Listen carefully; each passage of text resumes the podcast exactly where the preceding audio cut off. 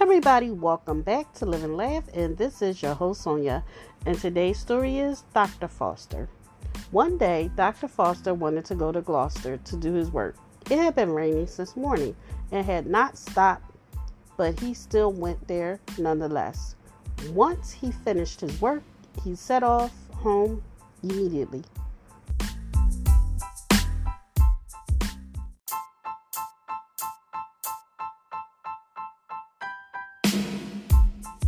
But it was still raining.